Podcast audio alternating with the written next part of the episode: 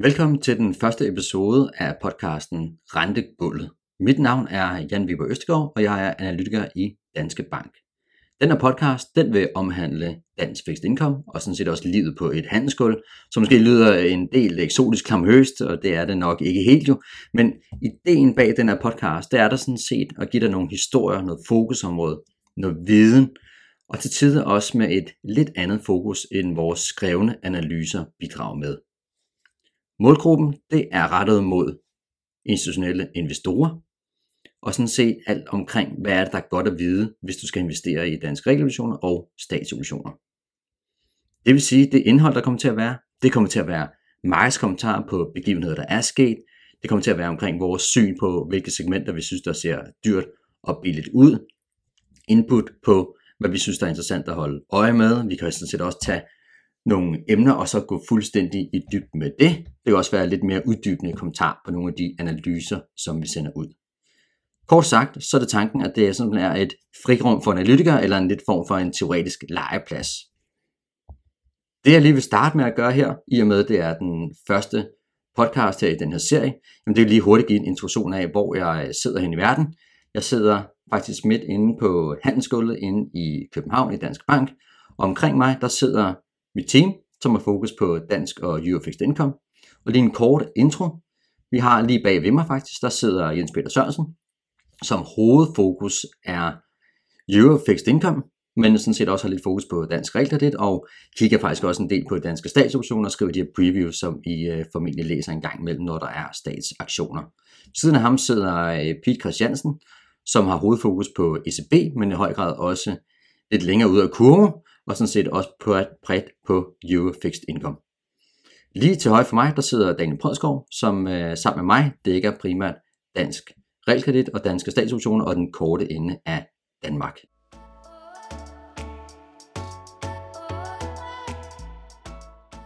I dag, der vil jeg sådan set lige starte den podcast også med at lige fortælle omkring, hvad der egentlig præcis sket i markedet i den her uge, og hovedtemaet, jamen det har været en, en kraftig reprisning af forventninger til Fed og øh, ECB også. Det er flere renteforhøjelser, der er blevet priset ind i markedet, som selvfølgelig også har påvirket de længere renter. Omkring ECB, jamen der er 75 basepunkter til rentemødet her på torsdag næste uge. Det er vores øh, base case nu, og det burde også tydeligt have været fremgået af de analyser, som er ud, plus den danske talk-event, som vi havde i tirsdags, hvor vi også havde besøg af Klaas Knot. Har du ikke set den? Jamen så er der mulighed for at uh, gense en uh, live indspilning af det, og se til, hvis I har brug for et uh, link til det, hvis I ikke allerede har fået det. Jeg synes i hvert fald, det var en rigtig, rigtig interessant session. Zoomer lidt mere på dansk regler i, i den her uge, jamen der har kommenterer faktisk øh, klaret sig strålende, kan man sige. Bedste performer med sådan 75 øres kursstigning, det har været 5,53 IO, på trods af at vi faktisk har set en, en 4-5-8 punkters øh, rentestigning sådan fordelt ud over kurven. Og vi stadig faktisk har set en øh, rigtig stor stigning i øh, uh, implied Men altså, kommenterer bare har klaret sig uh, fornuftigt, når vi snakker om, uh, om højkuponger i hvert fald. Og en af årsagen til, hvorfor de her højkuponger de har klaret sig fornuftigt, vores syn i hvert fald, når vi snakker 5% og til dels også 4%, jamen så er det sådan set, fordi de har været for billige i, øh, i en rimelig lang periode faktisk, og så se, og så se noget gradvis performance her på det sidste. Så hvor ligger de nu? Ja, men nu ligger det nok lidt mere på et, øh, et neutralt niveau, vi synes stadig, der er værdi i at skulle kigge på dem som, øh, som investor. Vi synes stadig, der er noget værdi i dem. Man skal nok ikke forvente at se en øh, sådan yderligere 20-25 punkters øh, US performance i øh, 5% den næste stykke tid for eksempel. Og der er mere til detaljerne, som måske lige er svære at gennemgå i sådan en podcast her, jamen så tag ind og kig i vores øh, Reading Markets Danmark, som vi sendte ud i onsdags. Der er en masse detaljer omkring højkupongen og lidt omkring kommenterbare generelt. Skal vi lige vende øh, lavkupongerne, jamen, så er de sådan set også klaret sig fornuftigt nok i øh, den her uge, 7-8 basepunkter US performance og øh, lidt mere mod øh, statsobligationer. Så i princippet en øh, rimelig god uge for øh, kommenterbare, må man sige. Kigger vi derimod på flex og floaterne, jamen, så er de faktisk stort set ligget uændret spænd til swap, så derfor stadig har vi set en bibeholdelse af de her højere spænd, som der, øh, som der blev realiseret under flex-aktionerne i sidste uge. Så altså det her spænd mellem, når vi kigger på kommenterbar og flex floater, det er sådan set set en, øh, en de-anchoring igen, og som sådan set også har været det typiske scenarie de seneste par år. Så er det store spørgsmål. vil kommenterbare så klare sig fortsat godt den næste tid. Måske. Det vi lige kigger på her, det er selvfølgelig også lige at se uh, den her performance, som vi allerede har set i, uh, i OS'erne, i de kommenterbare obligationer, vil den blive ved, hvordan ligger den færre i forhold til andre faktorer, som normalt har haft en betydning for kommenterbare OS'er, sådan en fair value mål. Men der vil vi sådan set primært kigge også lidt på, hvordan aktier klarer sig, hvordan har uh, kreditobligationer klaret sig, hvad har volden gjort, hvad har renteniveauet gjort osv. Og tager vi fat i vores fair value model, hvor en masse af de her parametre, de er som øh, input, jamen så burde spændende nok nærmere faktisk være kørt lidt ud, frem for at køre det ind, som vi ser i den her uge. Primært fordi kreditspændene faktisk har været wider. Det er lige vendt lidt rundt i, øh, i går for eksempel. Og vi har set en rigtig stor stigning i implied volatiliteter og sådan set også lidt i, i renteniveauet. Så hvorfor har der været en performance i kommenterbare? Jamen som nævnt, så øh, primært er det fordi højkuponerne de har, øh, de har ligget for billigt i vores øjne. Men derudover så vil jeg så se en stigning i buybacks i øh, den seneste øh, stykke tid her, de seneste 10 dage cirka. Og jeg tror, det er det argument, der er, der er den øh, vigtigste del, hvorfor vi har set noget performance her på det sidste. For tager vi lige og kigger kort på de her buybacks. Midt august, der nåede vi ned på et niveau, der hed 8-900 millioner dagligt. Og når vi måler de her buybacks, altså så kigger vi, vi kan selvfølgelig kigge på udstående mængde og se ændringer deri, som jo passer fint hen over en, en længere periode. Dag til dag øh, og mere uge uge, jamen, så prøver vi faktisk at kigge på, øh, på de handler, der bliver lavet i markedet mellem låntager og realinstitut, og tracker det, som giver et, et ret godt billede, synes vi selv i hvert fald, på, hvordan de her buybacks de er. Så midt august 800-900 millioner, nu er der altså faktisk steget til omkring halvanden milliard dagligt. Og hvorfor det? Hvad er der primært er sket? Ja, primært så er det jo, vi har set et, øh, siden midt august i hvert fald, sådan 3-3,5 kurspoints fald i øh, halvanden halvanden procenter ned til halvprocenterne. Så altså lidt mere gevinst for, for låntager. Åbning af 5 procenterne har jo sådan set også været øh, måske noget, der kunne have spillet ind. Men dog er det jo faktisk ikke fordi, at låntager går specielt meget op i kupon. Altså primært så er det jo bevægelser, når man laver opkøbene for låntagers siden af, ud i flexer eller specielt floater. Det er jo der udstedelsen primært sker. Men åbningen af 5%, det kan alligevel have kørt noget medieomtale. Det er lige for nogle investorer til at, eller nogle låntager til at øh, genoverveje deres, øh, deres lån igen, og så lave et øh, opkøb. Så selvom vi set det her kursfald, så er vi stadig lige omkring to kurspoint højere nu end bunden, som vi så i øh, midt juni, altså før sommerferien, hvor vi så havde de her opkøb på 2,5 til 3 milliarder dagligt det er ikke rigtigt de tal, som vi forventer, vi kommer til at se igen. Ej heller, hvis vi lige skulle se kurser på nogenlunde af de samme niveauer. Fordi hvis vi lige kigger på de her daglige opkøbstal, og når vi har fulgt, dem over en, øh, en længere periode, så er der faktisk en, en, der er en del volatilitet i, i de her tal, som øh, kan være svære sådan helt at forklare.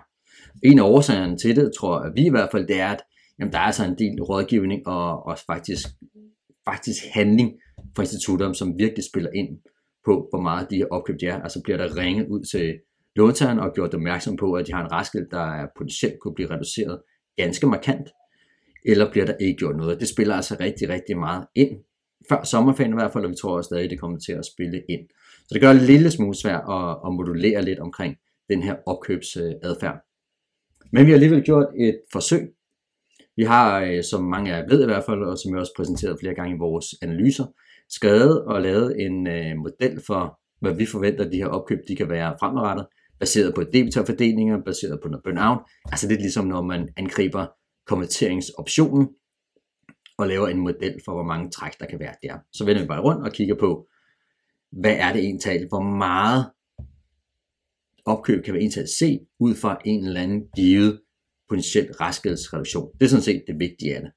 Og kigger vi lige på de her tal, det model, vi har kalibreret til, til data i øh, februar og øh, marts, april måned, kigger vi lige på, hvad den model den siger for august måned, så passer det faktisk ret meget med det opkøb, som vi har set i august, som jo summeret til omkring øh, 21 milliarder, når vi tager sådan et mål for de her mere spekulative opkøb, som er faktisk dem, man skal have styr på, der er hele tiden været, hvis der ikke er nogen rigtigt, der gider at lave en øh, opkøb for at reducere deres restgæld, så vil der stadig være en vis omsætning i boligmarkedet og andet, med at der måske svinder omkring øh, 300 millioner kommenterbare om dagen. Så den tager vi lige væk, og så kigger vi på resten af de opkøb, og det er det, vi så kalder spekulative opkøb. Hvad siger vores model så fremadrettet med de kursniveauer, vi har i dag? Der ligger vi sådan set nu og har et estimat på omkring øh, 17 milliarder for hele september måned. Det kan godt her i starten lige blive en, øh, en lille smule højere, men så forventer vi sådan set, at lidt den her øh, nyhedsinteresse med de lave kurser, den måske falder lidt tilbage igen. Men de her opkøb, de er jo super, super vigtige, når vi taler kommenterbare obligationer.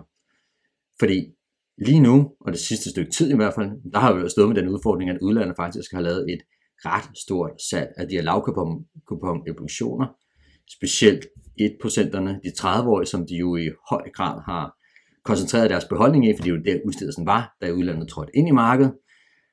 Og der har de opkøb altså ret meget modvirket det her salgspres, der har været fra øh, side af. Så derfor er det super vigtigt, og kigger vi på opkøbene de øh, næste måneder, og kigger lidt ind i Q1 øh, til næste år, jamen, så har vi sådan set forventninger, at de opkøb de kommer stille og roligt til at blive lavere og lavere. Og måske når vi snakker slutningen af året, at vi godt kunne ligge måske helt nede på omkring øh, 3-4 millioners øh, opkøb i kommenterbare generelt set. Så det, det er interessant, og lige nu, jamen, de tal, som vi har samlet lidt sammen her, så tyder det på, at, at udlandet måske godt i år kunne reducere deres beholdning kommer omkring 130 milliarder. På den anden side, så har vi så de her øh, opkøb, der er interessant jo. Men det mest interessante, det er jo sådan set det negative net supply, der kommer fra de opkøb, og bevægelse over i flex og floater lån.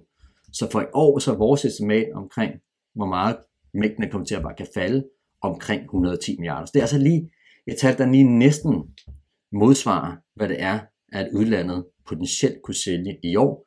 Husk på, at udlandet salg her øh, de seneste tre måneder, det data, der er offentliggjort i hvert fald, jamen det var sådan set det hurtigste salgstempo, som der er registreret i, øh, i statistikken. Og hvis det fortsætter, jamen, så når vi op på de her 130 milliarder. Det er heller ikke sikkert, at det nødvendigvis gør det, men pilen lige nu peger nok på, at udlandet generelt fortsat vil reducere deres øh, eksponeringer i specielt de 30-årige 1%. Så når vi så står til næste år, hvor vi ud fra vores model her i hvert fald kunne estimere, at vi nok ser øh, opkøb og et negativt net supply, altså et negativt net supply for cirka 50-60 milliarder formentlig, Jamen altså, så er der et stykke op til, hvis udlandet fortsætter deres øh, salgstempo, som der har været her på det seneste, som er omkring de 130 milliarder på et år. Så med det her øh, forventede fald i øh, buybacks, jamen, øh, og dermed også øh, lidt mindre negativt supply i kommenterbare, så kan der jo godt være lidt en udfordring, når vi snakker sidste år eller i, til næste år, omkring balancen i de her lavkupon obligationer, hvor udlandets salgspres formentlig godt kunne være en del større, end det er opkøb, som der er fra låntagernes side af.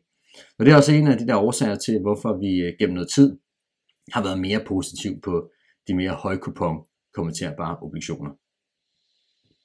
Så den her dynamik med opkøb, negativ net supply og udlandets ageren, altså synes jeg faktisk, at det er mest interessante og det vigtigste at holde sig for øje PT. Det er selvfølgelig ikke noget, der driver lige 100% lige helt på den korte, korte bane, men det er altså noget, der kan få øh, effekter, når vi snakker øh, slutningen af året og, øh, og til næste år også.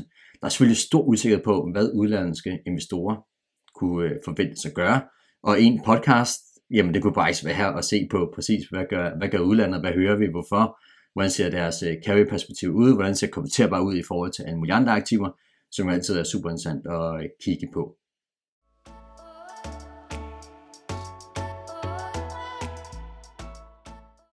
Første version af podcasten Randegulvet, den lager altså mod enden nu. Jeg håber, at du har fået noget ud af at lytte med. Du er selvfølgelig altid velkommen til at komme med forslag til, hvad der kunne være interessant at dække i sådan en podcast her. Ris og ros er selvfølgelig også altid velkommen.